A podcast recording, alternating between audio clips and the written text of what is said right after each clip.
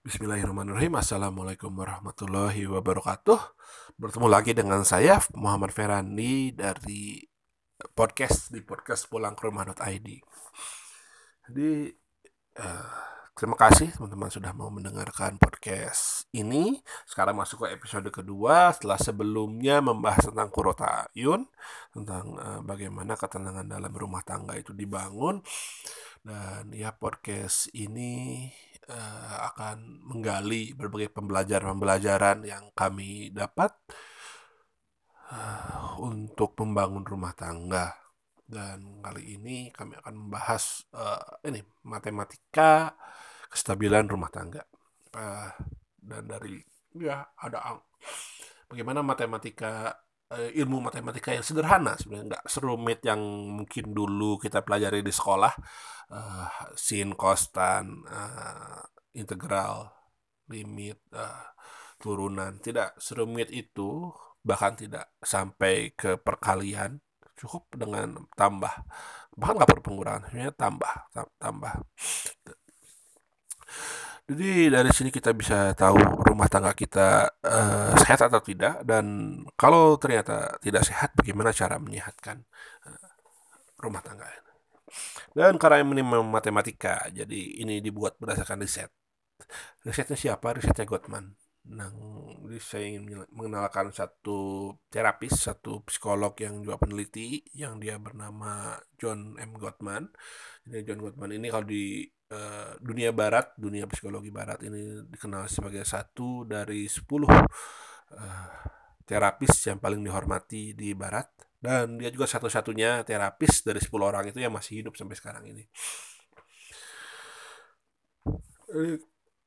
Kok salah satu hal yang membuat Gottman dikenal adalah dia bisa memprediksi, dia bisa memperkirakan apakah suatu pasangan akan bercerai atau tidak hanya dengan melihat pasangan itu berinteraksi selama 15-30 menit.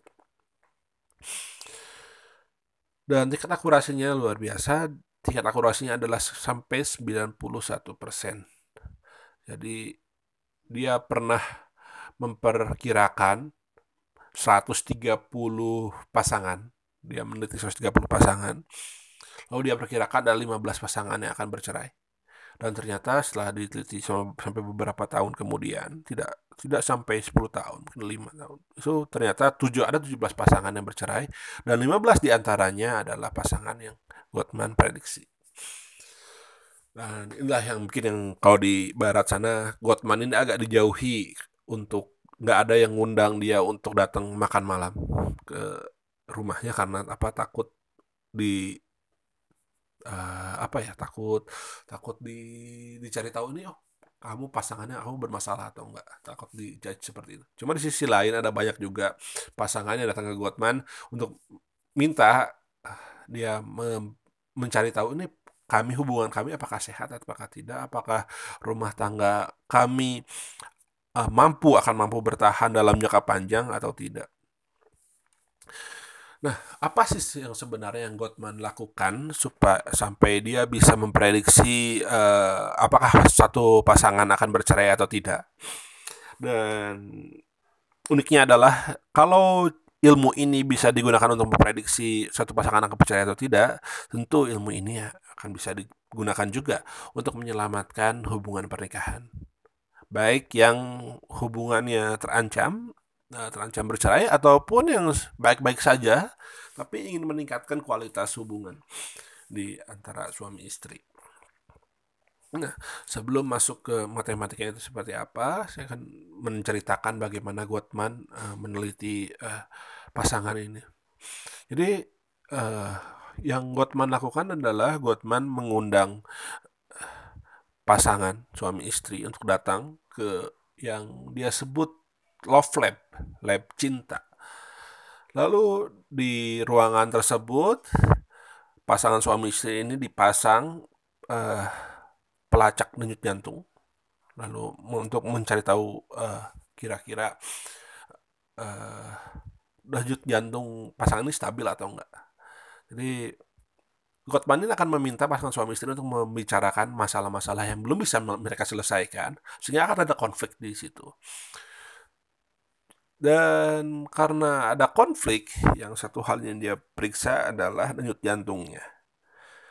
Jadi kalau di podcast episode pertama saya bahas bagaimana ketenangan suami istri itu sangat berpengaruh terhadap keberhasilan pernikahan. Di sini Gottman mengukur uh, denyut jantung. Jadi kalau dia salah satu hal yang dia prediksi adalah kalau denyut jantung salah satu dari keduanya di, melebihi 100 uh, denyut jantung per menit, tandanya rumah tangganya uh, itu ada ada tensi yang sebenarnya tidak perlu, ada ketegangan yang membuat menjadi parameter bahwa rumah tangganya itu uh, sedikit uh, terancam. Dan istilah jadi selain cek jantung, mereka juga direkam. Lalu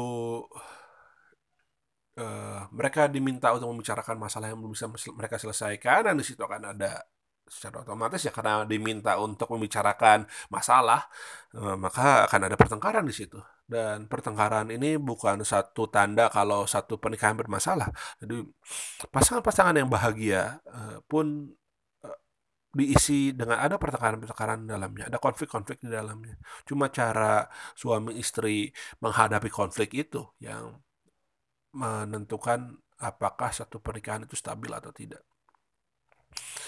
Dan dari luar, dari kamera, Guatman memperhatikan uh, interaksi antara suami istri ini dan dia pisahkan antara interaksi yang positif dan interaksi yang negatif. Misalkan, jika saat bertengkar itu suaminya lebih membahas kepribadian istrinya dibanding masalah yang ada. Misalkan eh, masalahnya itu eh, mereka telat sampai ke undangan, telat-telat pergi, telat berangkat dan bukannya membahas tentang penyebab telat, misalkan oh, persiapannya kurang baik atau oh eh, ada ada hal-hal tidak terduga yang terjadi, tapi suaminya malah membahas malah kepribadian pasangannya seperti kamu sih lelet, kamu sih lambat kamu sih yang bikin ini jadi telat. Jadi itu dihitung sebagai interaksi negatif. Lalu Gottman hmm, jadi satu, satu interaksi negatif terus. Satu interaksi negatif. Lalu kalau bukan hanya itu, tapi kalau uh, bukan yang Gottman ukur bukan hanya kata-kata, tapi juga gestur. Saat uh, pasangan mencoba mendengarkan dengan menatap mata, oh itu dianggap satu interaksi positif. Saat ada pasangan yang mencoba uh, merangkul, misalkan atau menyentuh pasangannya dengan uh, kasih sayang, dengan lembut, itu dihitung satu ekspresi positif. Tapi kalau ada yang uh, sebenarnya nggak ada kata-kata yang keluar, tapi dengusan dan ada ada tatapan yang jijik, tatapan yang merendahkan pasangan, itu dianggap satu interaksi negatif. Jadi itulah ada dihitung interaksi positif, interaksi negatif dan Gottman sudah melakukan ini selama lebih dari 40 tahun. Ada ribuan pasangan yang diteliti sehingga datanya itu sangat banyak dan dia sudah bisa dari situ dia sudah bisa menyimpulkan pernikahan yang bahagia pernikahan yang stabil dan pernikahan yang tidak stabil yang terancam bercerai itu yang seperti apa apa perbedaannya seperti apa dan itu bisa dilihat dari perbandingan antara interaksi positif dan interaksi negatif pasangan-pasangan yang bahagia pasangan-pasangan yang uh, pernikahannya uh, memuaskan bagi keduanya itu memiliki perbandingan interaksi positif dan interaksi negatif 5 banding satu. Jadi untuk setiap satu perbuatan uh, buruk yang salah satu dari keduanya lakukan kan dibalas dengan lima perbuatan baik. Akan dibalas dengan lima kebaikan. Satu keburukan dibalas dengan lima kebaikan tandanya apa?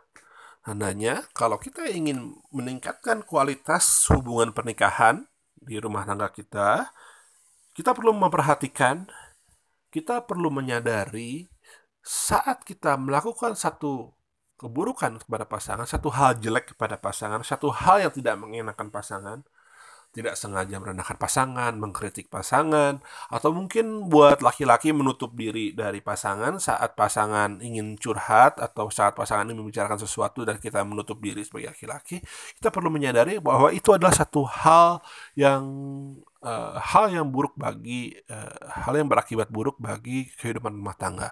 Dan dari situ kita perlu membalasnya dengan lima kebaikan perlu membalasnya dengan lima perbuatan baik, baru dari situlah akan lahir pernikahan yang stabil.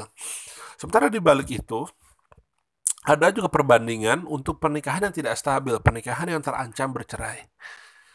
Ternyata pernikahan yang tidak stabil, pernikahan yang terancam bercerai itu perbandingan antara eh, hal-hal uh, baik yang dilakukan berbanding dengan hal-hal buruk yang dilakukan oleh suami istri itu ternyata 4 berbanding 5. Dan dari sini ya. Jadi kalau di dalam rumah tangga kita, kita mulai hitung-hitungan. Hitung-hitungan dalam arti kalau saya melakukan satu perbuatan buruk, saya hanya membalas dengan satu perbuatan baik. Itu tandanya sudah hampir diambang bahaya. Karena itu kalau satu banding satu itu kan sebenarnya dekat dengan 4 banding 5 ya.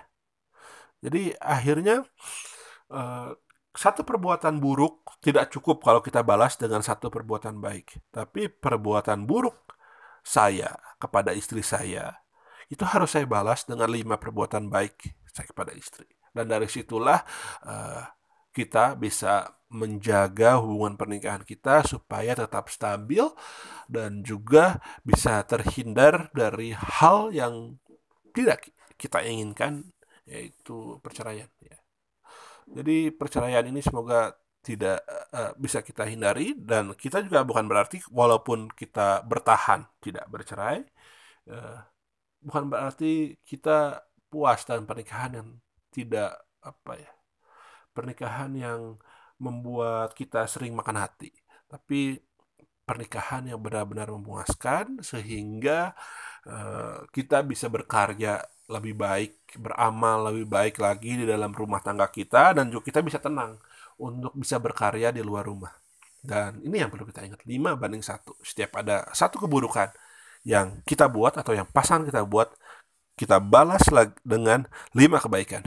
Bukan satu keburukan dibalas dengan satu kebaikan, tapi satu keburukan dibalas dengan lima kebaikan. Ya, walau alam bisawab, ini hasil penelitian yang uh, hasil karya manusia yang bisa yang semoga dari ini bermanfaat. Ya walaupun ya hasil penelitian ini bukan satu hal yang mutlak ya tapi semoga ini bisa jadi ikhtiar kita untuk uh, jadi bukan hal yang mutlak bukan seperti uh, ayat-ayat Quran ataupun hadis yang sahih yang kita percaya sepenuhnya tapi hasil penelitian ini kita gunakan sebagai satu ikhtiar kita oh ini uh, ikhtiar duniawi yang bisa kita perbuat. Semoga dari situ kita juga bisa melakukan kebaikan kebaikan-kebaikan kepada pasangan yang dari situ Allah akan membalas dengan uh, balasan yang jauh lebih baik daripada yang kita perbuat. Ya semoga podcast ini bermanfaat ditunggu feedbacknya, saran dan kritiknya. Silahkan bisa di Instagram kami. Eh, sekian podcast episode kedua matematika kestabilan pernikahan, matematika kebahagiaan pernikahan. Semoga bermanfaat. Wassalamualaikum warahmatullahi wabarakatuh.